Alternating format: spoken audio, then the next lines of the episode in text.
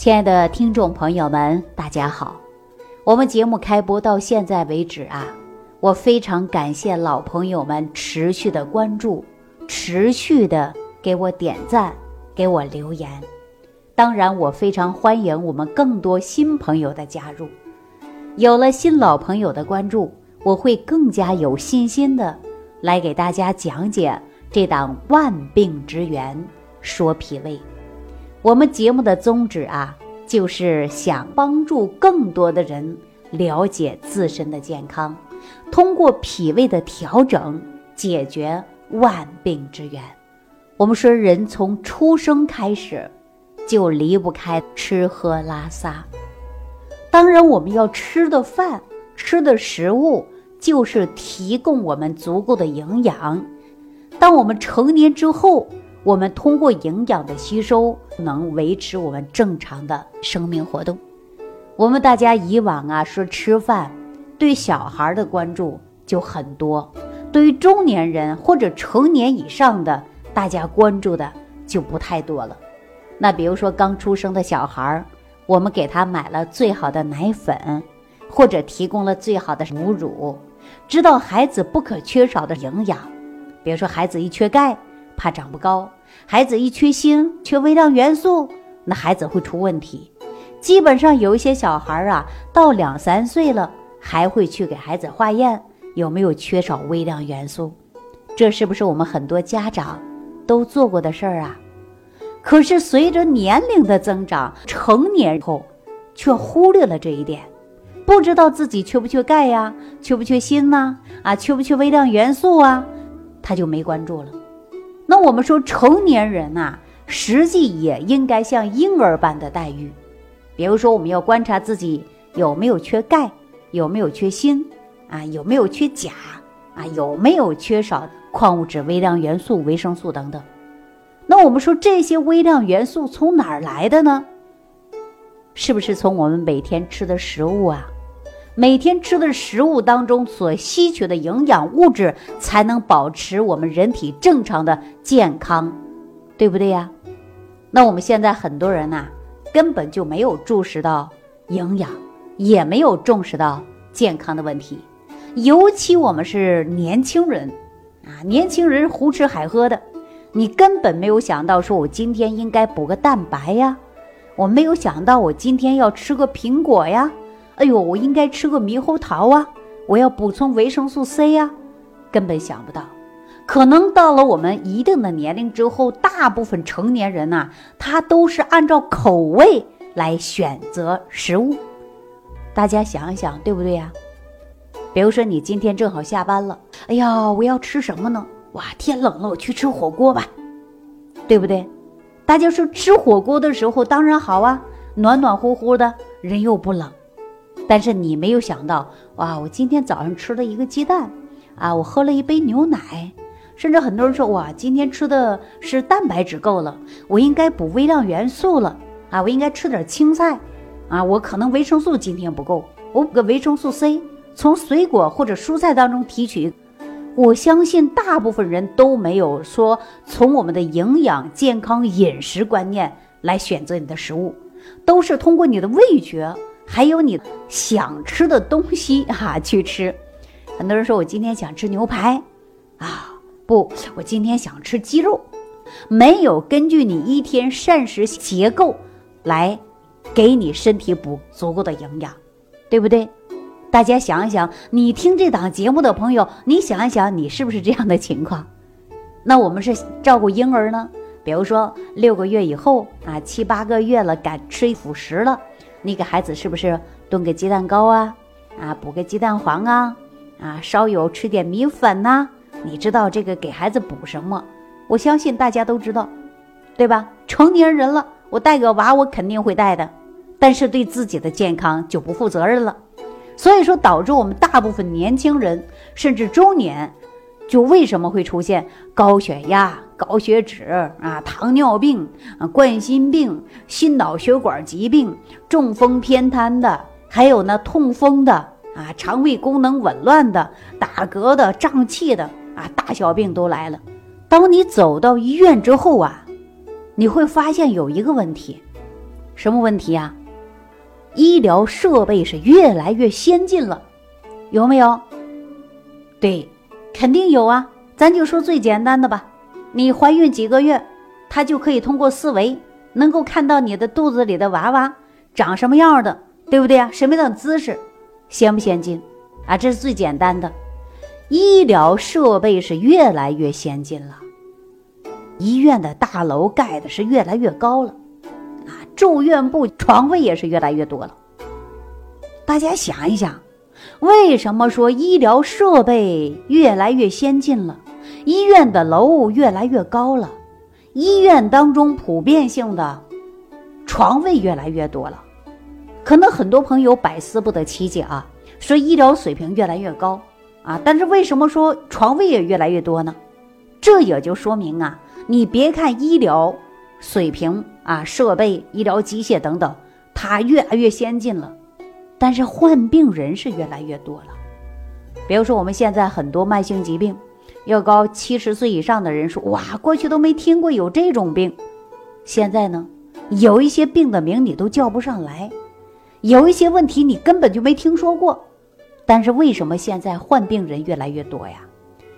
跟我们的生活饮食习惯。作息时间不规律，饮食呢又不注意，导致呢很多疾病。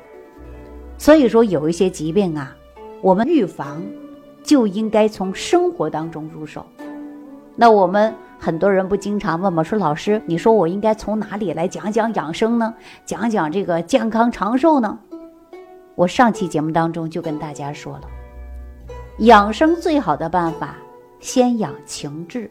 然后就是我们合理膳食，啊，那我再给大家插一句啊，说我们人是什么做的呀？人体当中是不是有肌肉、骨骼、血液，对吧？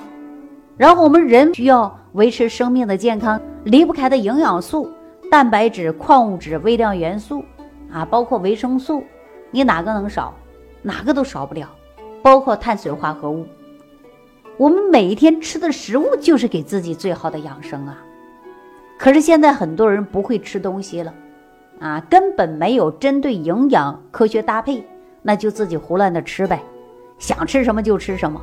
老百姓常说“胡吃海塞”的，就是这样的，所以说造成了慢性疾病。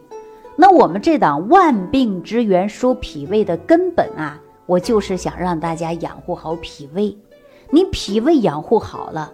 你合理膳食安排搭配，您呐就能健康长寿。说到健康长寿啊，那是所有的人都在追求的，对吧？你看，我们说太上老君炼仙丹啊，追求的就是长生不老。就比如说道家追求的炼丹术，说我们能够长生不老，延年益寿。那我们再看《西游记》，说能够吃了唐僧的肉。那就能长生不老，是吧？那你说我们生活当中说哇，你吃了唐僧的肉吗？怎么这么年轻啊？实际当中啊，就是合理的膳食。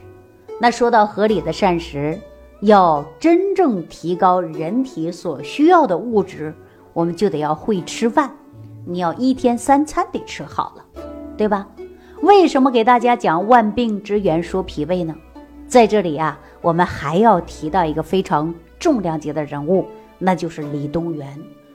说到李东垣，大家可就不陌生了，因为李东垣倡导人以胃气为本，温补脾胃之法，后成为补土派，成为我们金元四大家之一。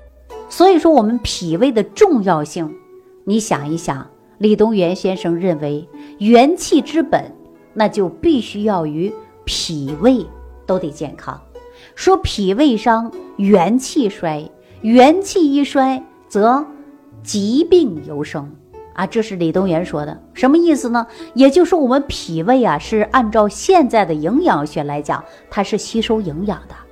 可是你脾胃又出现问题了呢，你营养自然就吸收不来了。你山珍海味啊，你是每天吃的是海参鲍鱼啊，你都吸收不了。所以说，李东垣啊，人家就给我们提倡了，要养护好脾胃。人的元气一衰啊，就是你吸收不到营养了，你就会生百病的。所以说，李东垣呢，在内伤学当中啊，这是基本的一个论点。我们无论是从营养学的角度讲啊，还是中医的养生学来讲，所以说这个脾胃的重要性啊都非常大。那我也希望大家每一天呢，好好吃饭，不要根据你的口味去选择你想吃的食物。你应该知道，我们每天应该补充的微量元素都有哪一些。什么样的食物才能适合我们目前现在身体的状况？那比如说，我前几天给大家讲的五行健脾散有几味药材吧？这个也不算是药材，它也是食材。但是呢，并不是所有的食材都适合所有的人吃。比如说，人又是脾虚来讲啊，你有一些寒凉食物就应该少吃了。如果你脾胃虚寒，你再吃寒凉食物，那对你的身体健康就有很大的影响了。所以说，我们要做到的会吃饭啊。那我今天给大家讲到我们五行健脾散，其中有一味药食同源的啊食材，也叫做药材芡实。说到芡实，我想很多人呢多多少少都了解。那我今天给大家说一下啊，说在。古代的时候，那个时候啊，人经常会饿，啊，可以说呢，吃不饱饭是属于常见。传说古代啊，他有一年闹饥荒，村里有一个人叫倩倩，这个倩倩呢又是个寡妇，上边有婆婆，下边有孩子，每一天呢都靠着挖野菜来充饥，啊，有一天他挖野菜的时候啊。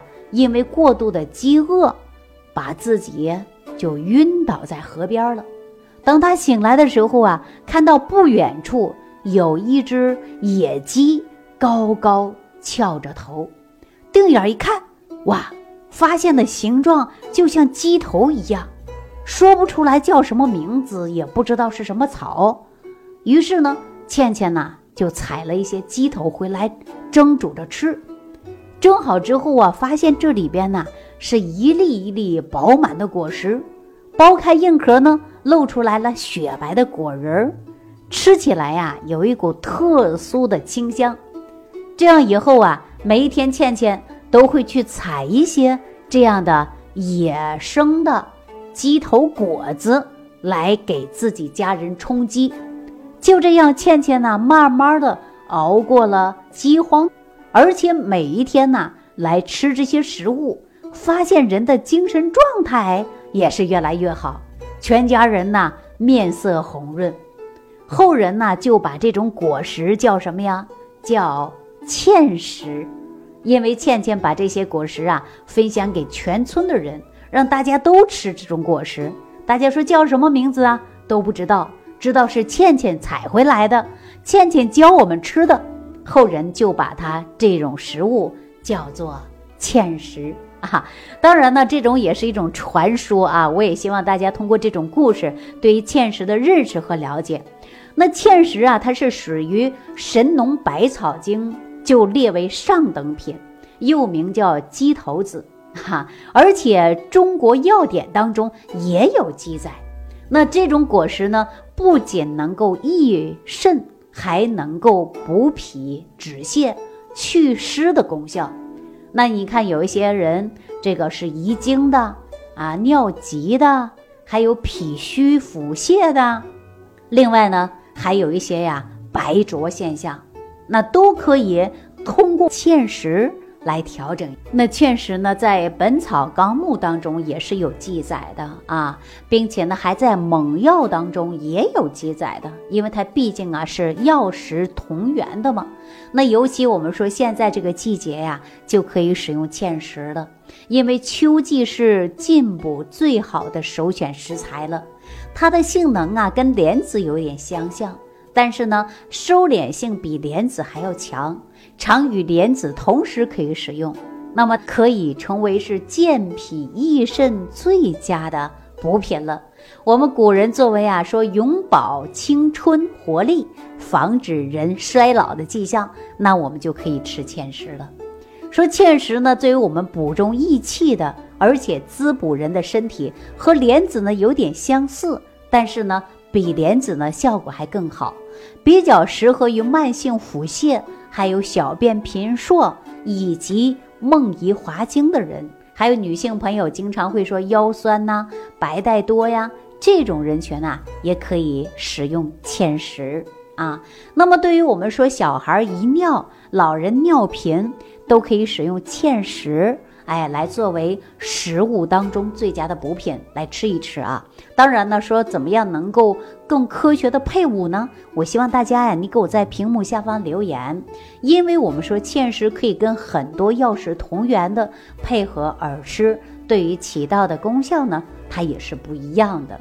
那对于我们慢性的腹泻，包括还有结肠炎的、五更腹泻的，那么它也有着合适的方子。来给大家通过芡实配伍啊，但是芡实很好，为什么不能所有的人都吃呢？我在这里告诉大家啊，因为人体本身呢容易出现火旺、上火、手心发热，这就是属于阴虚的人，阴虚的人呢就不太适合吃于芡实的。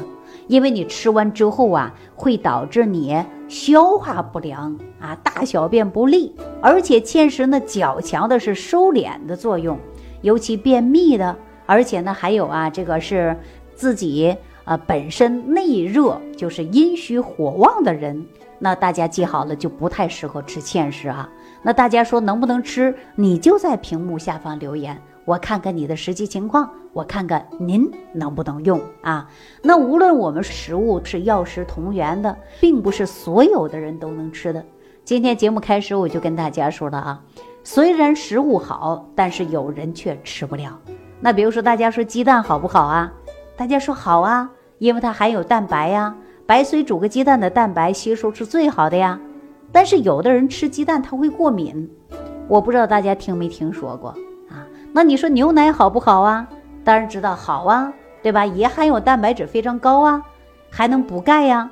但是体虚的人就未必能够适合牛奶，因为牛奶呀喝完之后呢，它有肠道内需要你的一种菌群平衡，你才能够吸收。那如果说你又是出现乳糖不耐症，好了，你喝个牛奶啊，你毕竟会拉肚子。是不是啊？所以说有一些食物并不是所有的人都能吃，有一些食物呢不一定适合所有的人都使用，一定要针对自己的体质来解决自己的问题。好了，那今天节目当中啊，我说的是比较多啊，在此呢，我也希望大家养护好你的脾胃，脾胃养护不好就成为万病之源。那如何养护脾胃？您吃什么样的食物才能够适合你自己的身体健康呢？你就在屏幕下方留言给我，或者说你有出现各种慢性疾病了很多，也不知道通过什么样的饮食方式，如何能够加速你的吸收，提高你的免疫能力。增强你的新陈代谢呢？你也可以在屏幕下方留言给我，或者直接加我的微信公众账号。我真诚希望我能帮到您。好了，这期节目就给大家讲到这儿了，下期节目当中我们再见。感恩李老师的精彩讲解。如果想要联系李老师，您直接点击节目播放页下方标有“点击交流”字样的小黄条，就可以直接微信咨询您的问题。祝您健康，欢迎您继续收听。